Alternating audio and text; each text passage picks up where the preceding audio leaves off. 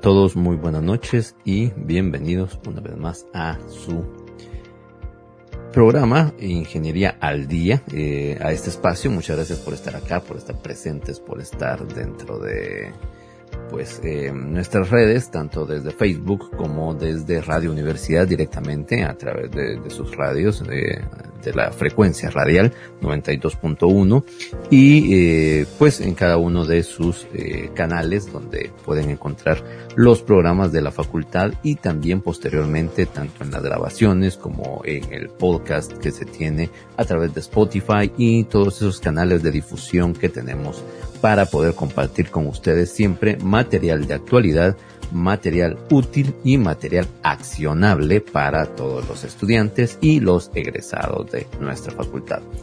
Y pues bien, hoy quiero comenzar con, con un tema que, que, es bastante interesante y relacionado a lo que vimos hace dos semanas y es que si recordarán, hace dos semanas tuvimos un programa en el que hablamos sobre cómo acceder a ciertas oportunidades laborales cuando no tengo experiencia. Y esto es algo que nos afecta mucho cuando estamos saliendo de la facultad, cuando estamos tratando de acceder a esos primeros empleos en los que cuando nos solicitan que tengamos cierta experiencia laboral previa y no la tenemos, nos cuesta mucho poder expresar que podemos hacer algo, que tenemos algo que aportar o sencillamente que, pues bueno, eh, hay habilidades que nosotros ya tenemos y que pueden ser muy útiles a pesar de no haber estado vinculados de manera mm, que decirles relación de dependencia directamente con una empresa o con un empleo, ¿ok? Entonces, eh, hoy quiero hablarles sobre, pues, cómo adquirir experiencia laboral desde la facultad. Siendo estudiantes, podemos generar nuestra experiencia, no necesariamente como un trabajo, pero sí experiencia de trabajo. Es decir, no como un empleo, pero experiencia de trabajo. Y también desarrollar habilidades, principalmente las habilidades blandas que son tan útiles en la actualidad con las organizaciones que, a las que podemos acceder o a las que eventualmente estamos pidiendo pues eh, una oportunidad o que de alguna manera nos han podido conectar quizás a través de canales de la facultad o diferentes eh, situaciones. Así que ese es el tema hoy. Vamos a hablar directamente de proyectos y trabajo en equipo.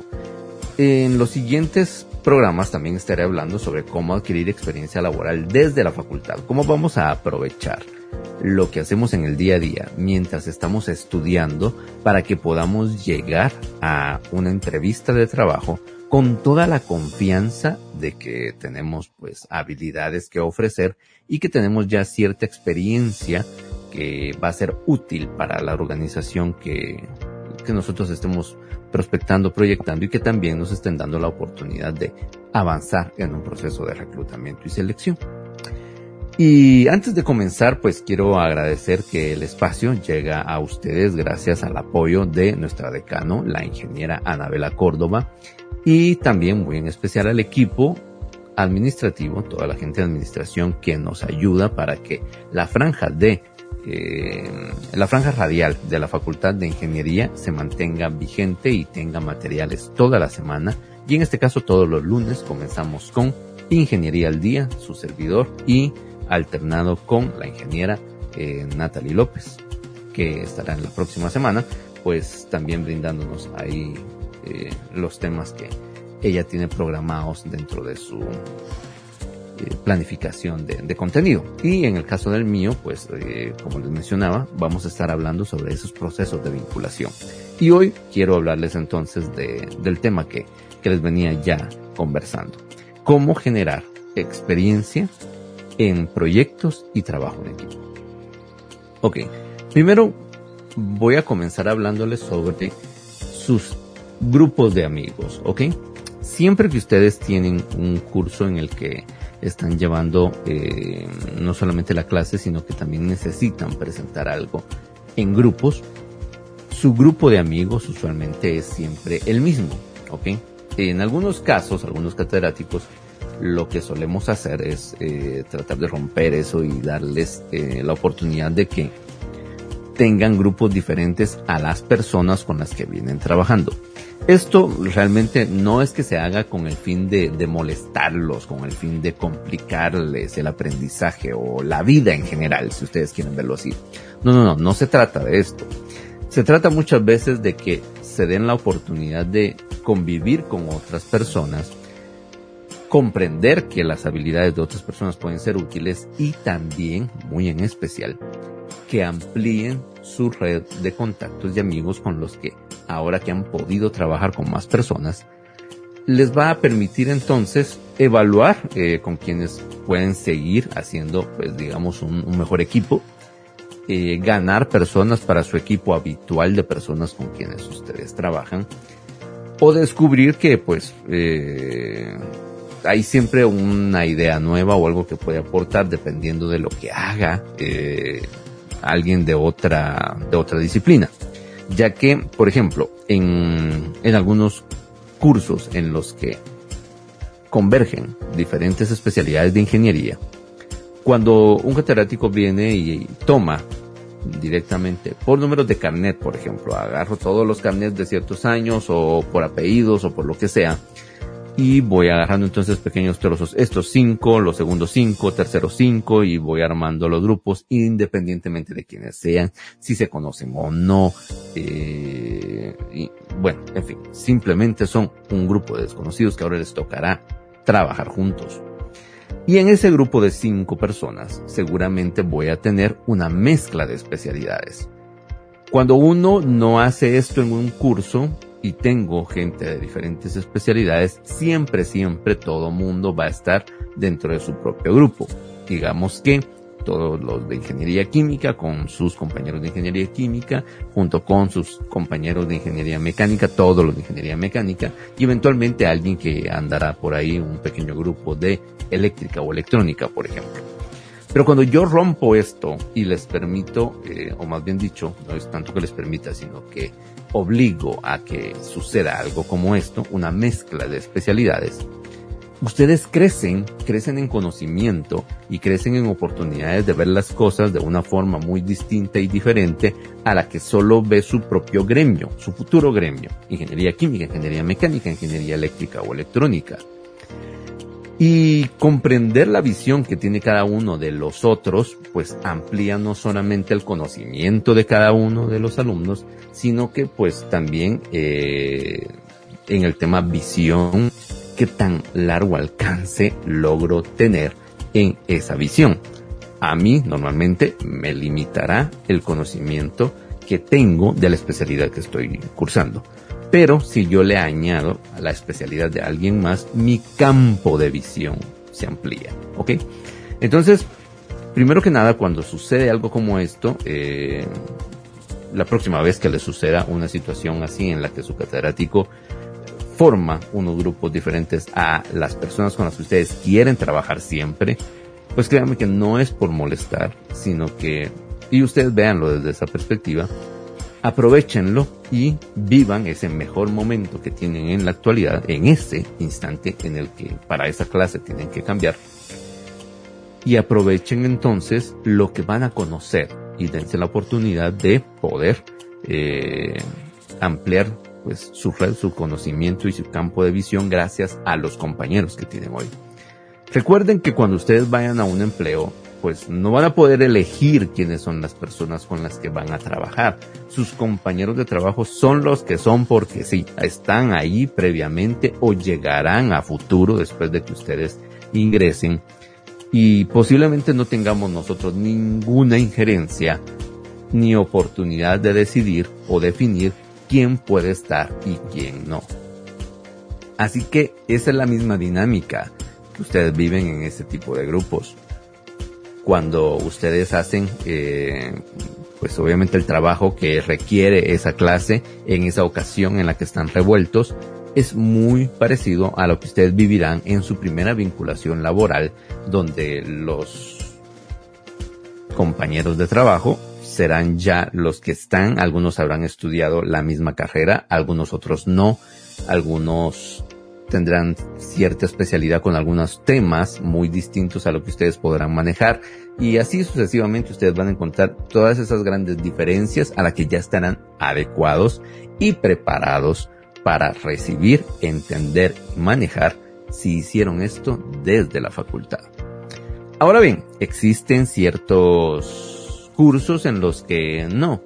Sencillamente el catedrático podrá preguntar, ok, ¿ustedes ya tienen armados grupos? Sí.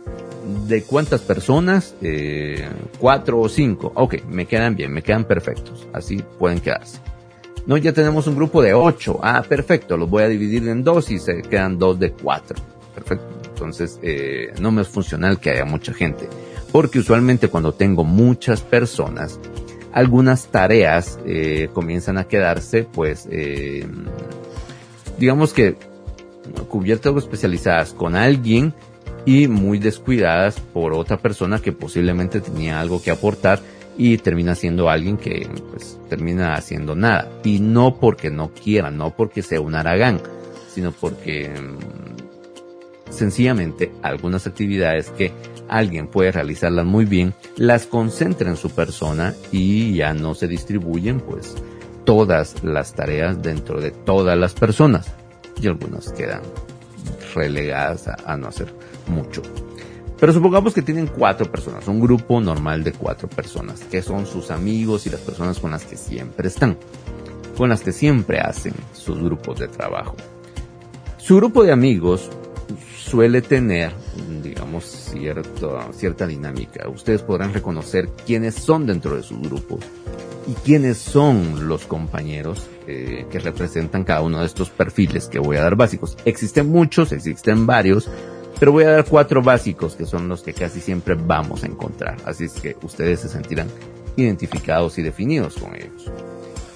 El primero de ellos es alguien que es sencillamente muy ocurrente. Siempre hay un compañero dentro de nuestro grupo de, trabajo, dentro, de nuestro grupo de amigos, en la facultad, dentro de nuestro grupo de amigos que estamos estudiando juntos una misma carrera, y que sencillamente es ocurrente. ¿ok? Se le ocurren cosas. Algunas veces unas bastante lógicas, algunas veces unas grandes tonterías, pero siempre se le ocurre algo, ¿ok? Esa persona a la que siempre se le ocurre algo, sea cual sea de los extremos que les acabo de comentar, ¿verdad? O sea, si es una idea, nunca hay una idea mala, ¿ok? Es buena o es mala en su aplicación dependiendo del contexto en el que esté. O sea, realmente cualquier cosa que aporte, aunque parezca una locura o una tontería, en otro escenario posiblemente sí sea aplicable y dejará de ser una locura o una tontería y se convertirá en algo muy lógico e incluso quizás necesario.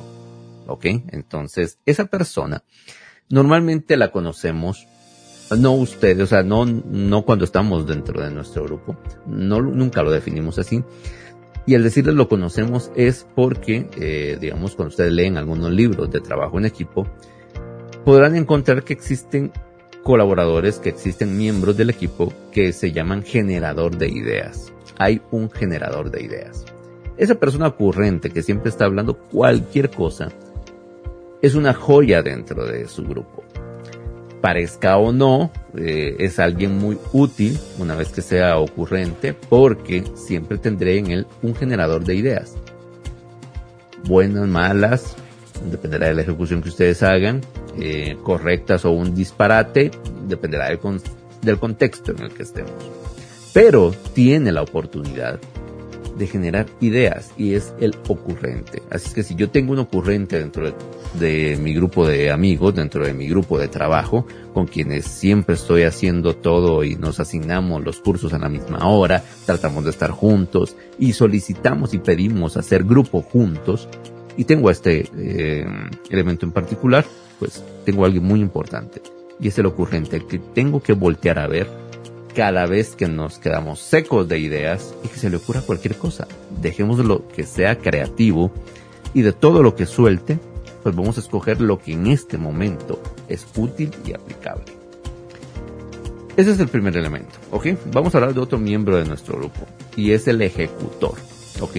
Siempre hay alguien que es hábil en hacer las cosas Mientras todos están hablando, posiblemente él está sentado, escribiendo, avanzando en algo, investigando cualquier situación, ¿ok? Y cuando menos siente uno, ok, miren chicos, ya tengo esto, eh, aquí hice esta breve investigación, ya ejecuté esta situación, alguien quizás lo puede terminar, yo voy a seguir con este tema que, que siento que me hace falta un poco de información o que necesito un poco más de trabajo se echa una carga encima posiblemente o traslada, digamos ya, las ideas y, ciertas tareas y entonces se puede seguir ya un poco más ordenado dentro de lo que estemos realizando como, como trabajo en grupo. A este elemento en trabajo en equipo usualmente lo conocemos así como el ejecutor. Es el que ejecuta, es el que lleva la acción, que lleva a cabo ciertas tareas se le hayan pedido o no. Entonces, cuando se le piden, tenemos toda la confianza de que brindará un resultado. Cuando no se le han pedido y trae un resultado, estará aportando algo que, en este momento pues no tenemos. Un orden, una ejecución de la idea que el ocurrente dijo, una validación de la idea que el ocurrente dijo, en fin, eh, en ese proceso de la primera persona que ustedes ya conocieron y ahora de este segundo que sería el ejecutor, pues eh, vamos viendo cómo se entrelaza la acción de uno y otro. ¿Ok? Bien, les dije que íbamos a hablar de un grupo común y corriente de cuatro personas. Ya llevamos los primeros dos. El tercero les voy a mencionar como el presentador. El presentador es un compañero que si actualmente él ya trabaja, muy seguramente trabaja en algo que tiene que ver con el área comercial. Alguien que tiene que ver mucho con ventas. O que le va muy bien para ciertas autorizaciones. Es el que siempre ponen al frente para alguna situación, que hable con algún superior. Es el encargado de hablarle a alguno de los ingenieros para solicitar algo. Es el encargado de ir a algún lugar y solicitar algún permiso o buscar con quién es que se tiene que hablar por ejemplo, si ustedes tienen que hacer una investigación en una empresa que se dedica a cierto giro de negocio, eh, por ejemplo, em, hablemos de los que producen plásticos, los que producen bolsas plásticas. Este tipo de industrias eh, son bastante comunes, em, a ustedes las pueden encontrar donde menos se lo esperan. Su vecino podría tener una máquina extrusora, por ejemplo, una extrusora a la que se le ingresa eh, el pellet, que es el, elemento, digamos, de plástico, que es su materia prima. Y pues obviamente este lo calienta, crea una burbuja de aire donde comienza a hacer entonces un gran tubo que responderá a formar la bolsa en la medida en la que vamos haciendo cortes, según nosotros metamos parámetros dentro de esta máquina, se llama extrusora. Cualquiera la puede tener si la, si la compra y la instala en el garage de su casa y producir bolsas, ¿ok? Algunas son, pues, obviamente una industria un poco más amplia, pero una pequeña, una microempresa que tiene esa producción. Si ustedes tienen que hablar del tema de extrusión, por ejemplo, la extrusión de plásticos para producir bolsas puede ser una muy buena idea. Y saben que en algún lugar han visto que alguien pues produce o que van a hacer ahí los pedidos o van a un centro plástico y le preguntan, mire, yo tengo que hablar con una persona que pues produzca estas bolsas, usted me puede dar un contacto. Ah, sí, entonces, es esta persona. Perfecto, a mí no me interesa tanto eh, saber cuál es su precio ni nada, o sea, cómo le venden a usted ni robarle al proveedor. Eh, necesito entender y conocer este proceso. Ah, okay. Fue un centro plástico, logró un contacto, con ese contacto entra a la empresa, y logra una visita técnica solo para su propio grupo en la que los van a recibir, les van a explicar el proceso, les van a permitir que tomen algunas fotografías y en algunos casos incluso hasta van a brindar información sobre la organización o el mercado o lo que ellos tengan disponible. Toda esta historia que acabo de contarles de abrir el paso, abrir brecha para que se les permita hacer una investigación de campo, la hace normalmente a alguien que es hábil para hablar, que puede conectarse con las personas fácilmente y que logra este tipo de autorizaciones. Usualmente él es, eh, en, algunos, en algunas eh, referencias bibliográficas, les voy a decir. Van a encontrar a este elemento como alguien comercial, un perfil comercial. En algunas otras referencias bibliográficas lo vamos a encontrar como el presentador. Este presentador tiene pues la habilidad de comunicar ideas y siempre hay alguien en el grupo que, aunque no haya hecho nada, por así decirlo, es decir, que no fue, no hizo la tarea del ejecutor, no es alguien que generó las ideas, le dieron ya el trabajo terminado y posiblemente si sea el encargado de hacer la presentación, la, el PowerPoint o lo que vaya a utilizar, porque es su guía para presentar, él es el que presenta. Si hay una duda muy puntual, algo muy profundo y específico, pues ustedes ya sabrán quién, quién se dispara las preguntas, ¿verdad? Quién defiende eh, los puntos o algo. Pero, mm, pues no, no, usualmente no lo va a hacer él, porque él está haciendo toda la presentación y está tratando de eh, brindar lo máximo como presentación, de manera que todo el mundo, sus compañeros, comprendan eh, lo que les ha tocado enviar como mensaje y que pues obviamente el ingeniero que está en la cátedra eh, quede satisfecho con la explicación en la que ustedes pues, se han basado. Recuerden que para uno como catedrático, cuando ustedes presentan, cuando un alumno presenta, pues no presenta solo por presentar cualquier cosa, tiene que presentar algo que está relacionado con los temas de, del curso. Y cuando se les brinda la oportunidad de que ustedes aporten algo y no lo logran o no lo aportan, pues es para un ingeniero un reproceso, pero para el catedrático. Pero cuando el grupo lo ha hecho muy bien, entonces puede seguir avanzando con el programa e incluso algunas veces eh, avanzar a otros temas mayores o por así decirlo extracurriculares porque va a dar más tiempo ya que ustedes tuvieron una muy buena presentación e interacción.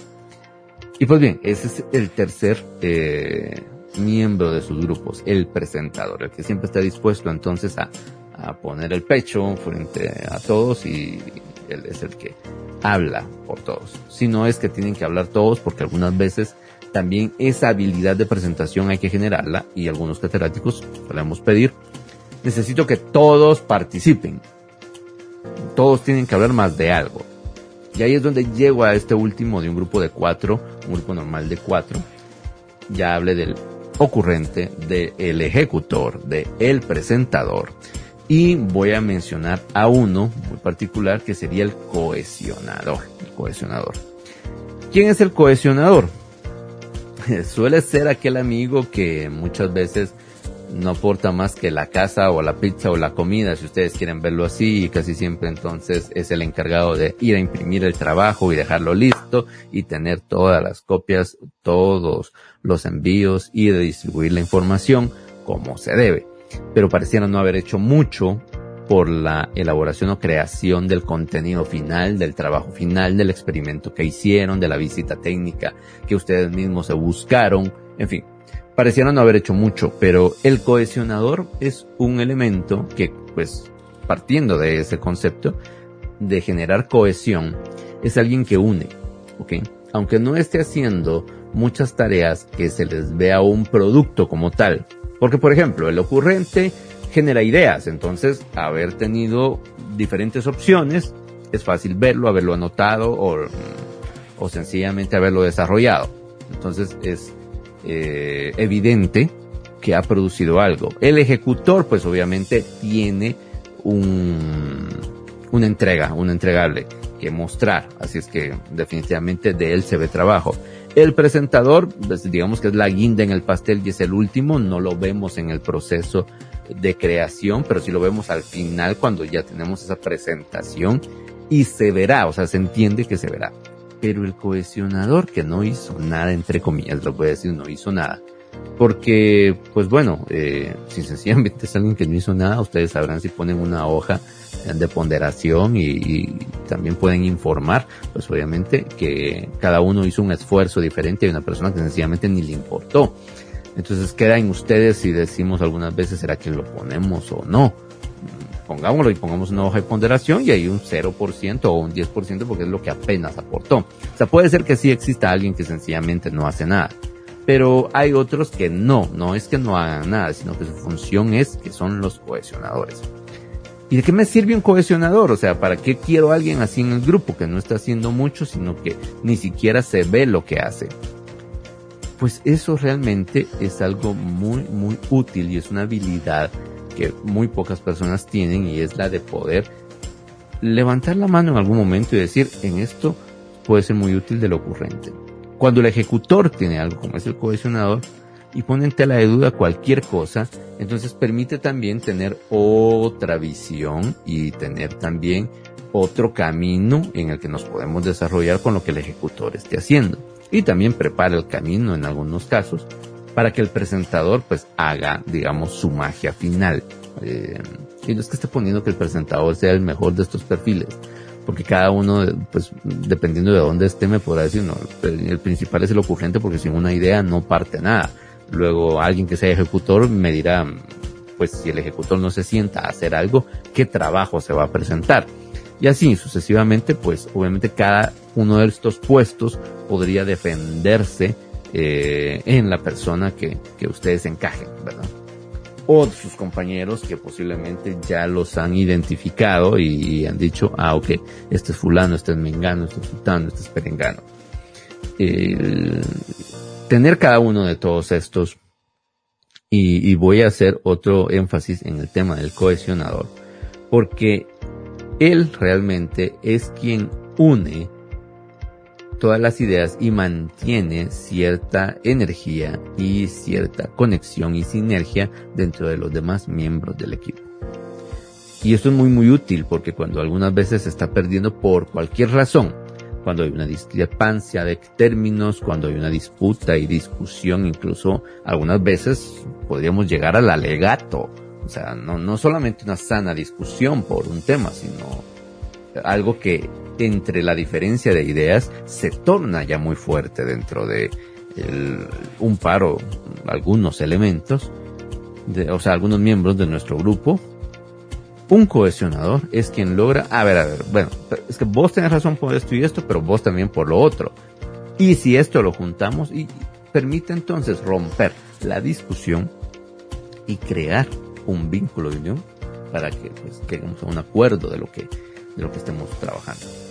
Así es que este grupo de amigos muy particular, se los menciono y se los pongo aquí sobre la mesa para que no solamente se identifiquen ustedes o le pongan una etiqueta a su amigo, sino para que comprendan que cada uno de estos cuatro perfiles son un ejemplo básico y un muy buen ejemplo para definir que cada uno de ustedes, mientras esté haciendo esto dentro de sus clases, dentro de los cursos que están llevando, están generándose habilidades, como en el caso del ocurrente, habilidades de poder tener una generación de ideas, de poder dar soluciones a algo. El ejecutor definitivamente tendrá las mejores habilidades en llevar a cabo la acción. El presentador, pues como les había dicho, son perfiles que muchas veces caen más en el desarrollo del ámbito comercial, Así es que pueden descubrir que tienen esa habilidad y si tienen esa habilidad, pues explotarla ya estando fuera. Eh, habemos muchos ingenieros que, tenemos una función de ventas, una función comercial muy, muy importante y, podemos tener a alguien como esos que, que se puede eh, desarrollar y proyectar en, en, empleos como de este tipo, ¿verdad? Entonces, eh, descubrirlo y desarrollar sus habilidades mientras están en la facultad puede ser una de las mejores eh, opciones y oportunidades que alguno de ustedes podría tener.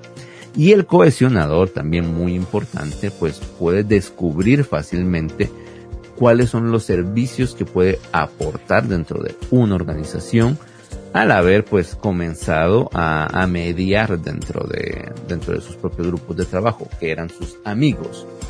Entonces, estas son habilidades blandas que pueden generarse, digamos casi que de manera automática y sin que ustedes hagan mayor esfuerzo, con el simple hecho de cumplir con sus tareas y con el simple hecho de avanzar en sus cursos.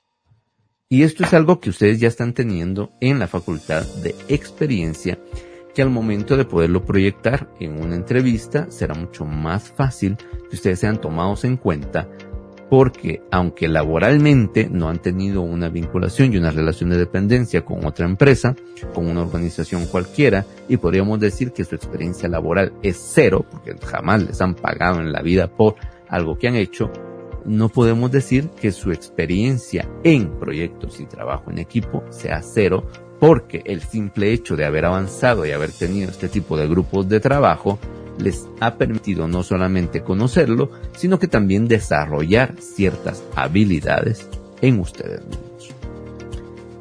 Bien, ahora pasaré a otro tema, que es que cada trabajo en grupo, con el grupo que ustedes tengan, es un proyecto. En cada curso, cada trabajo que ustedes hagan, por ejemplo, en los laboratorios, eh, yo que fui auxiliar del departamento de física, una de nuestras funciones era impartir laboratorio, algo que me encantaba muchísimo. Eh, porque pues es algo práctico y, entender ciertos conceptos cuando vemos que están sucediendo tiene algo muy especial que, a mí me gusta mucho de los laboratorios del departamento de física principalmente. Eh, quizás no todos llevan física 4, por ejemplo, eh, casi todo el mundo llega hasta pues la física, física 2, 3 y 4 ya solo eléctrica y electrónica y algunos eh, compañeros que se integran porque quieren conocer. O sea, por ejemplo, eh, lo que vemos en física 3 que es óptica y sonido es algo maravilloso de entender y conocerlo. Pero, eh, pues, si lo obligatorio es la física básica 1 y 2 y ya la 2 con el tema eléctrico ya nos costó un poco, pues no queremos pasar a la siguiente. Pero mm, en realidad es una gran oportunidad de poner en práctica muchas cosas y verlo y vivirlo en laboratorio. De verdad, pues eh, es espectacular. Si pueden tener esa experiencia, quienes lleguen a tener esa oportunidad, no la desperdicien. Cualquier laboratorio que ustedes lleven es una experiencia vivencial y eh, tangible en algún momento de lo que sucede en, o lo que dice, más bien dicho, la teoría. Así es que cada uno de, digamos, eh, los laboratorios que se realizan, supongamos que hay 10 laboratorios durante todo el semestre, todos esos laboratorios semana a semana son un pequeño proyecto. A ver, la diferencia entre un proyecto y un programa, por ejemplo, es que un proyecto tiene claro y definido un inicio y un fin. Un programa simplemente tiene un inicio y continuamente se mantiene pues funcionando, realizándose, aumentándose, llevándose a cabo, ¿ok? Entonces, eso es un programa. No tiene fin. Es indefinido. Pero cuando hay algo que tiene claramente un inicio y un fin, podemos estar hablando de un proyecto. Eso es el primer elemento y requisito para que algo se llame proyecto. Tiene claro y definido un inicio y un fin. Dentro de ese inicio y fin, pues se realizan ciertos estadios, ciertas situaciones y lo que hay son tareas. Entonces ustedes pueden desarrollar experiencia en proyectos con cada uno de los pequeños proyectos, por llamarlo de alguna manera, que llevan a través de sus laboratorios. Cada entregable que ustedes tienen que realizar, cada cálculo, cada estudio, eh, cada resultado que tienen que registrar. Básicamente se hace a través de ciertas tareas. Y asignarse esas tareas y manejarlas es una experiencia de manejo de proyectos. Así es que también pueden tener desde ahí muy fácilmente ya una experiencia de proyectos. ¿Qué es lo siguiente que se hace dentro de cualquier tarea que ustedes hagan? se asignan también recursos. Y estos son elementos de manejo de proyectos muy importantes. ¿Cuánto es el tiempo que tenemos? O sea, ¿cuándo es el inicio y cuándo es el fin? ¿Qué tareas se deben realizar y cómo se van a distribuir de forma que encajen entonces dentro de la ventana de tiempo de inicio y fin que hemos mencionado? Y para llevar a cabo estas tareas, ¿qué recursos se tienen que asignar? cada semana cuando ustedes hacen un entregable de laboratorio, prácticamente es un proyecto más, un proyecto exitoso más, y exitoso porque ha llegado a, a su fin, porque ha generado su entregable tenga la nota que tenga, no vamos a medir el éxito por la nota o calificación que ustedes alcancen, sino por el hecho de haber alcanzado un resultado. Y con eso ya es muy, muy valioso. Así que, desde esa perspectiva, ustedes pueden tener entonces un elemento más del manejo de proyectos, que es la asignación de recursos. Algunas veces, dependiendo de lo que estemos haciendo, dependiendo de la complejidad de lo que se nos ha pedido, quizás tenga que manejar cierto presupuesto y flujo de caja.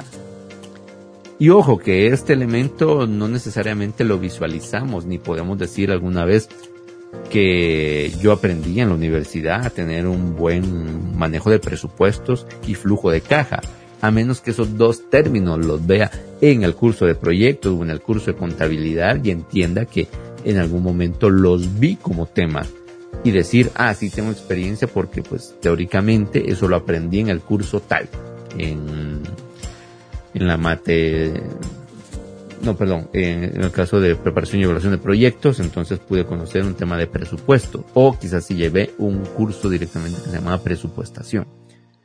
O puede ser que lo haya generado a través de contabilidad 2, ¿verdad? Donde hablo sobre el tema de manejo de flujos de caja.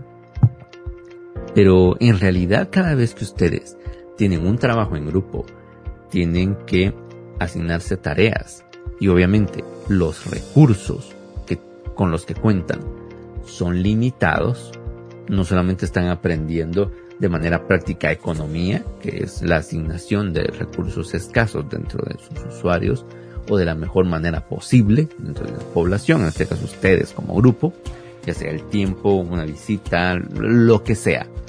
Pero el hecho de poder manejar ustedes su presupuesto, qué van a comprar, y en algunos casos es cuándo lo van a comprar, porque pues alguno de ustedes quizás trabaja o les dan dinero en ciertas fechas del mes, sus papás o, quienes mantengan su, su carrera, o quizás eh, están becados por parte de la universidad o de alguna institución que está interesada en que ustedes se beneficien de la educación y entonces pues eh, sufragan de sus gastos y hay cierta fecha en la que les entregan ese cheque y ese beneficio.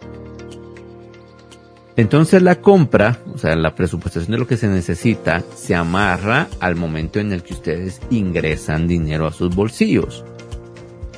Y eso es un manejo de flujo de caja. Es decir, en qué momento podemos ir a comprar los elementos para este proyecto porque tenemos los fondos. O quien los tiene en este momento, que los ponga para mientras, eh, que los preste al grupo y cuando cada uno pues va recibiendo su ingreso económico, le repone al compañero. Todo esto al final de cuentas es una administración de presupuesto y manejo de flujo de caja, parezca o no. Ok, una vez más, esta frase, parezca o no. Así que cada trabajo en equipo, cada elemento, aunque ustedes tengan que hacer 10 durante un semestre, tienen proyectos con claros inicios y fin, que es la ventana de tiempo que tienen para entregar eh, el tema del que se habló en ese laboratorio, asignación de tareas, asignación de recursos y manejo de presupuesto y flujo de caja. En algunos casos, muchas veces. Estos elementos, ustedes al sentarse frente a un reclutador, son elementos que pueden hablar claramente y decir, ¿tienes tú algún proyecto, una experiencia laboral, perdón? Eh, no, ninguna. Sin embargo, eh, durante el tiempo que estuve estudiando, pues eh, sí viví esto, esto, esto. Okay. O sea, ustedes puedan decir, como en este caso, manejo de proyectos. Eh, estoy muy acostumbrado al manejo de proyectos, ya que cada uno de los em, entregables que tenemos en la facultad los manejamos como que si estuviéramos manejando un proyecto. Y darle valor, ustedes son los únicos que pueden darle valor, pueden decir esto no fue solamente una tarea porque nosotros nos tomamos muy en serio el entregar eh, los resultados para dicha tarea y siempre manejábamos todo como que si fuera un proyecto. Aprendimos a establecernos metas, metas parciales, asignación de recursos, manejo de presupuesto, incluso hasta flujo de caja, por el momento en el que podíamos comprar los elementos que nos iba a permitir realizar y llevar a cabo el experimento o el proyecto final para ciertos cursos. Entonces, aunque no tengo experiencia laboral con una empresa, sí tengo habilidades y conocimientos de proyectos y trabajo en equipo por la misma formación que traigo de la universidad. Dar esa respuesta y, espero que en algún momento ustedes puedan tener acceso a esta parte de grabación y recuerden, estos minutos llevamos pues eh, cerca de 40 minutos ya de charla y entonces en el minuto 40 pueden llegar a repasar esta respuesta que les acabo de dar. Porque es una respuesta muy interesante y clara que ustedes pueden darle a un reclutador donde no tendrá eh, pues obviamente ninguna objeción de la capacidad que ustedes tienen lo único que podrá decirle, sí, pero en la vida real nunca lo has hecho, no es lo mismo que hacerlo en la universidad a lo que se hace aquí.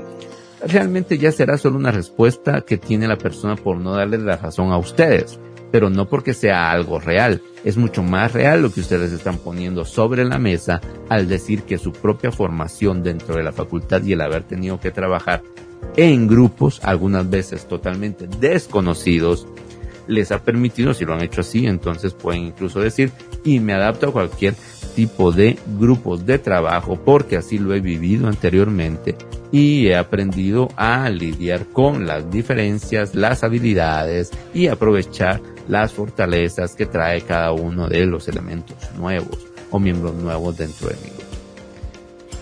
Entonces cerrar con algo como eso es una excelente pregunta ante, pues en algunos casos veo que usted no tiene ninguna experiencia. Sí, no tengo ninguna experiencia de vinculación laboral, pero tengo experiencia de manejo de proyectos y trabajo en equipo. De esta manera.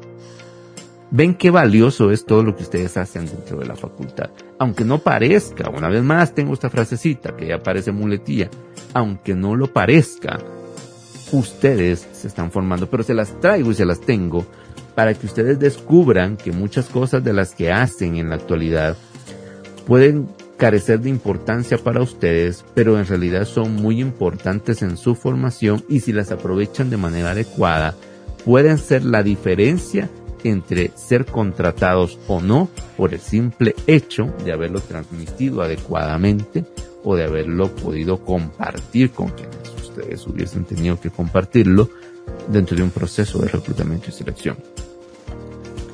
Así es que eh, me gustaría que realmente interioricen esto y comprendan que con lo que hacen todos los días dentro de la facultad, con lo que ustedes realizan propiamente eh, como tareas y trabajos en grupo, están generando no solamente conocimiento y práctica, sino que también una habilidad blanda de poder trabajar en equipo y administrar proyectos. ¿Qué otra cosa pueden hacer mientras están en la facultad que les permitirá más adelante eh, poder evidenciar lo que ustedes saben, conocen o han hecho de una manera que no sea solamente sus palabras? En ese sentido, yo quisiera invitarlos a que utilicen la tecnología en su favor y que aprovechen los descuentos que ya les contaré cómo los pueden obtener. Y al usar la tecnología, les quiero aconsejar que siempre que ustedes hagan algo, aunque pareciera ser un extra, aunque no tiene nada que ver con lo que están estudiando en el curso específico, ni siquiera se los están pidiendo, ni les agrega valor en el sentido de que les den más puntos por hacerlo de esa manera, o un reconocimiento adicional por hacerlo de esa manera. Aunque no consigan algo como eso, tienen la oportunidad de sí agregarse valor ustedes mismos en manejar herramientas antes de poner un pie fuera de la facultad y tratar de poner un pie dentro de cualquier organización o empresa, ustedes pueden llevar ya todo un bagaje, todo, toda una experiencia de haber manejado ciertas soluciones tecnológicas.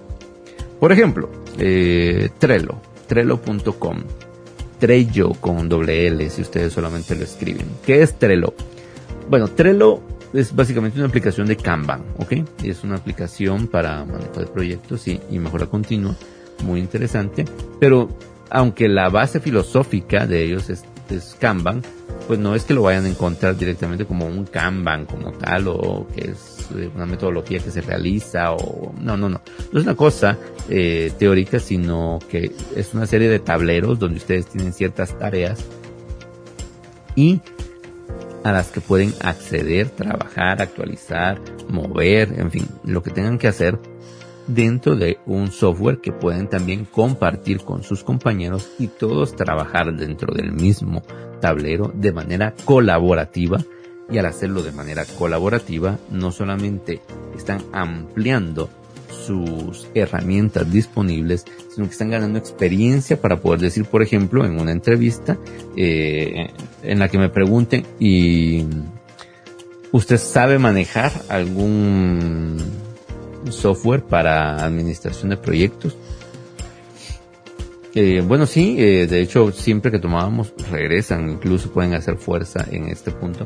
Siempre que teníamos un trabajo en grupo y que, como le comento, nosotros lo manejábamos como que si fuéramos, pues, un pequeño proyecto, también usábamos herramientas tecnológicas, como en este caso, utilicé Trello, una aplicación muy interesante que me sirvió para hacer esto y esto y tener un, un mejor control con mis compañeros y aunque no era parte de lo que nos solicitaban, aprendimos a usarlo también que nos quedó como una costumbre usarlo siempre. Entonces una vez más tienen una excelente respuesta. Ojo, sin haber trabajado nunca en el sector eh, en el que quieren aplicar, sin haber tenido la experiencia de una relación de dependencia con ninguna organización, sin haber recibido ni un solo pago porque nunca han trabajado, pero tienen la experiencia de poder decir que han aplicado incluso software de esta manera. Google Calendar, por ejemplo, también ustedes pueden sincronizarlo con sus propios amigos y poder decir, no, si tenemos, o sea, tengo experiencia en unión de, de, trabajos, eh, perdón, de equipos de trabajo, especialmente eh, desde Google Calendar en la que siempre nosotros sabíamos en qué estaba cada uno y podíamos eh, yo, eh, establecer, modificar o programar reuniones, visitas o diferentes cosas gracias a que teníamos visión de dónde está cada uno de los miembros del grupo o qué tiene de obligación cada uno de los miembros del grupo o cuándo contamos con la persona. Y eso lo podría utilizar desde Google Calendar. Hay otra página que se llama Open Project, si ustedes quieren entrar directamente ya en temas de proyectos, eh, Free Online Project Manager, por ejemplo, que ustedes metan dentro de Google, van a salir diferentes opciones, organizaciones y software en línea que pueden utilizar muy, muy fácilmente y que les puede agregar muchísimo, muchísimo valor eh, a futuro cuando ustedes puedan decir que lo han manejado previamente. Y les había dicho que aprovecharan los descuentos, ¿verdad? Entonces, eh, esto es un consejo eh, que quiero que quiero darles y es que el correo electrónico que ustedes tienen de la universidad soliciten el acceso a su correo de la universidad a que quieren utilizarlo aunque no tenga mucha capacidad ni, ni gran almacenaje eh, que quizás algunas veces la forma en la que lo vemos la plataforma de visualización de correo no es como la que conocemos de Gmail o, o de Outlook o como ustedes estén acostumbrados sino que mm, incluso hasta se ve feo y no muy les parece o les gusta, pero tengan acceso vigente a su correo electrónico de la universidad. Porque de todos estos software que les menciono, que ustedes pueden utilizar o investigar, si le buscamos un poco más, luego siempre cuando vamos a, a, la pestaña, a la ventana o al espacio de pricing y entender qué precio tienen las soluciones, busquen, busquen dentro de algunas líneas que van a estar quizás al final de la, de la cotización o la comparación de los diferentes eh, modelos que, que tiene, digamos, eh, como venta un, software, digamos, eh, o paquetes, quizás no es modelo la mejor palabra, sino paquetes. Un paquete básico, un paquete premium, un paquete, qué sé yo, startup o lo que ustedes quieran encontrar. Dependiendo del software que, eh, estén utilizando.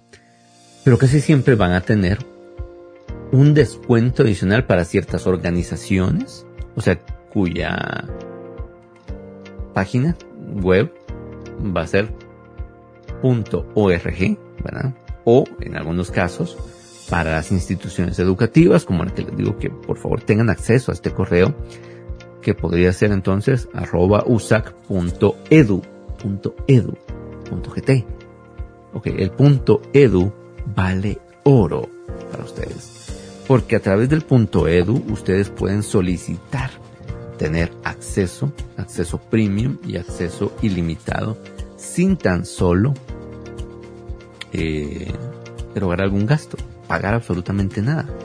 Porque ustedes están vinculados a una organización educativa y están solicitando esas licencias de educación que muchos, eh, muchas soluciones, muchos software lo tienen.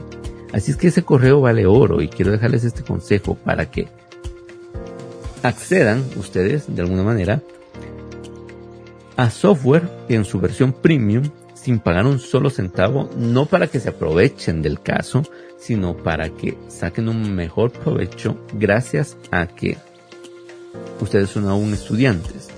Y la gran mayoría de soluciones y de software tienen una versión premium a un precio diferenciado y muchas veces gratis para personas que están estudiando. ¿Y cuál es la prueba de que están estudiando? Que tienen un correo electrónico que está vinculado a su organización, eh, cuyo dominio es la universidad a la que pertenezco. Y la extensión .edu confirma entonces que no es que ustedes simplemente quieran acceder a una herramienta o a un descuento, sino que de verdad tienen eh, esa, esa oportunidad porque aún están estudiando. Entonces, eh, este es el consejo que quería darles en el tema del el uso de la tecnología y cómo aprovechar algunos descuentos. El mejor descuento que van a encontrar siempre será por el tema educación. Soliciten su correo de la universidad y utilícenlo de manera adecuada y responsable para eh, pues, poder tener mejores eh, rendimientos, poder tener mejores resultados, poder tener mejor información en general, lo, que les provea el hecho de utilizar ese correo. Punto edu. Ustedes deben tener. Y por último, por último quiero dejarles eh, un, un tema que es que ustedes aprovechen a certificarse lo más que puedan mientras sean estudiantes de la facultad. Porque mm, el hacerlo, pues y si ustedes lo, comprenden muy bien, les puede ayudar muchísimo para poder vencer algo que en psicología eh, les encanta hablar mucho y es el tema del síndrome del impostor. El síndrome del impostor es cuando ustedes solos se sabotean porque dicen, no, yo no merezco algo como este, este puesto de trabajo, o yo no puedo hacer estas funciones que ahí se hacen, que, ¿para qué voy yo a aplicar si no sé hacer ese trabajo? Y así sucesivamente, pues la mente nos manda muchos mensajes en los que evitará que nosotros mandemos nuestro CV para pedir una entrevista, que nosotros logremos incluso llegar a, a una fase de la entrevista donde nos develan eh, quién es la empresa, cuál es el puesto y ya un poco más de información en la que muchas veces algunos pues podrán querer seguir, salir corriendo y no aceptar absolutamente nada, pero en algunos casos pues les encantaría, les gustaría. Y mm, no acceden porque de alguna manera no se lo creen y llegan a padecer algo que también en psicología se llama el síndrome del impostor, un, tema muy común que, se tiene en ciertos eh, ámbitos de, coaching o mentoría, y es el hecho de sufrir del síndrome del impostor, que es aquella historia que nos cuenta nuestra cabeza de, no, pues, ¿cómo te vas a animar a tener esto? O cómo vas a invertir en aquello? O cómo pretendes tener este resultado si, si tú no, no, no, no, y muchas cosas que validan el hecho de que ustedes no van a entregar algo, no lo van a hacer bien o lo que sea que su mente les esté diciendo. No es, o sea, muchas veces se habla de que nuestra mente es nuestro peor enemigo, pero no es que en este punto nuestra mente quiera jugar en contra de nosotros y meter un autogol. No. La función mental y cerebral está en que, mm, digamos, nosotros tengamos eh, ciertas opciones, pero pues obviamente nuestra mente evitará que tomemos acción hacia esas opciones. Y no porque sea nuestra enemiga, sino porque eso nos sacaría de nuestra zona de confort y nuestra mente está acostumbrada a que nosotros eh, estemos en ese, en ese lugar, en esa zona de confort. Así es que evitará que cualquier cosa nueva que ustedes quieran hacer, la hagan. ¿Por qué razón? Porque es mucho más fácil para la mente quedarse en el espacio que ya conoce. Pero si ustedes eh, no conocen un tema y le exigen a, su mente eh, que se vincule, que mm, le ponga atención, que sea parte de, pues tendré un, excelente, un excelente resultado de todo lo anterior que les acabo de mencionar justamente. Pero el síndrome del impostor aparecerá siempre que ustedes no se sientan merecedores de algo o conocedores de algo. Puede ser que no sean los super expertos de todo un tema, pero hay un punto donde llegan. Y ese punto donde llegan, ustedes pueden tener mejor claridad de qué personas necesito aprender para terminar de definir y encontrar mi sentido dentro de eh, esta organización, este proceso o lo que estén viviendo. O, bien, eh, de alguna manera, nosotros eh, podemos tener, digamos, algo para vencer ese, ese síndrome del impostor gracias a que tenemos evidencia tangible de alguna manera que cuenta esa historia, dice que nosotros somos capaces de hacer algo. Y romper el síndrome del impostor me puede permitir entonces creerme lo que yo puedo aportar, o sea, ese conocimiento en este programa ha sido de proyectos y de trabajo en equipo. Sin todo mi grupo, pues eh, sencillamente eh, alguien que, mucho lo podemos manejar bien, en fin, que, mm, que pude eh, manejarlo, así, esa sería la mejor expresión, de buena manera gracias a cierto conocimiento, entonces me ayuda no solo por el tema experiencia, sino que aquel conocimiento que me llevó a él, si yo puedo certificarlo y si yo puedo evidenciar de dónde lo, lo saqué o de dónde lo obtuve, será muy muy útil para que ustedes avancen dentro de una escalera corporativa dentro de un proceso de reclutamiento y selección o sencillamente en la vida porque no van a padecer de lo que llamamos síndrome del impostor. Y si ustedes logran hacer esto, pues eh, habrán ganado un, una, una bastante amplia, eh, mucho espacio en la carrera laboral, porque pues ustedes podrán acceder, en este caso, pues a algunas plazas, eh, algunos trabajos adicionales, entonces, qué sé yo, lo, que ustedes estén proyectándose o en lo que se quieran desarrollar, gracias a que han sabido responder con la experiencia que ya poseen, que tienen habilidades útiles para esa organización o lo que están buscando o lo que les están pidiendo, aunque no parezca según pues, lo que se pueda ver en su CV un CV muy escaso, que no tiene experiencia laboral y, que no han trabajado nunca, que solamente tiene pues como referencia a través de sus prácticas finales eh, del bachillerato o del perito, pero más allá de ello nada. Pero aún así, lo que ustedes han vivido dentro de la facultad, si alguien pudiera entender cuál es el pensum que nosotros llevamos y lo que aportan cada una de esas clases, diría, no, pues sí, una persona que haya tenido muy buenas notas en estos cursos, trae estas habilidades, las cuales son útiles y que le podemos dar la oportunidad. ¿Cómo logro esto? Pues sencillo, certificando lo más que yo pueda y ponerlo sobre la mesa cada vez que tenga la oportunidad de poder participar en un evento, de poder competir en algún proceso. Y gracias a la forma en la que pues eh, estoy yo guardando la información, puede ser útil para que aún sin experiencia, como lo vamos a hacer 15 días, yo pueda acceder a un empleo.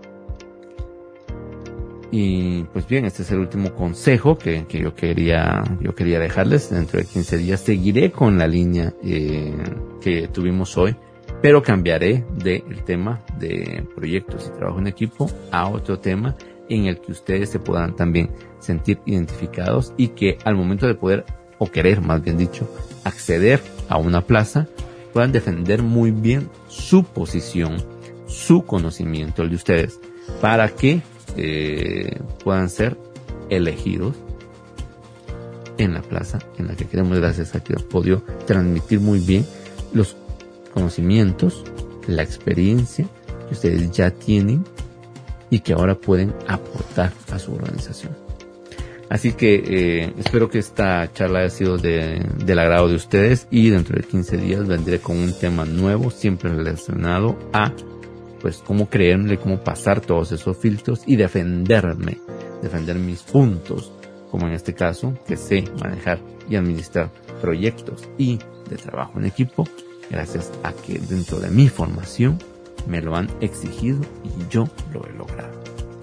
Así que, pues bien, una vez más, me despido de ustedes y les agradezco muchísimo el haber estado presentes hoy y los espero dentro de 15 días y la próxima semana Natalia López con el tema que le corresponde. Así que mientras tanto que tengan una excelente semana, ha sido un gusto compartir con ustedes también. Muchas gracias por prestarme sus oídos una vez más. Si lo, si lo escucharon hoy en vivo o si nos van a escuchar en diferido, pues eh, tengan un excelente día. Muchísimas gracias de nuevo por estar conectados y por estar presentes en Ingeniería al Día a través de 92.1 de Radio Universidad. Gracias y hasta dentro de dos semanas.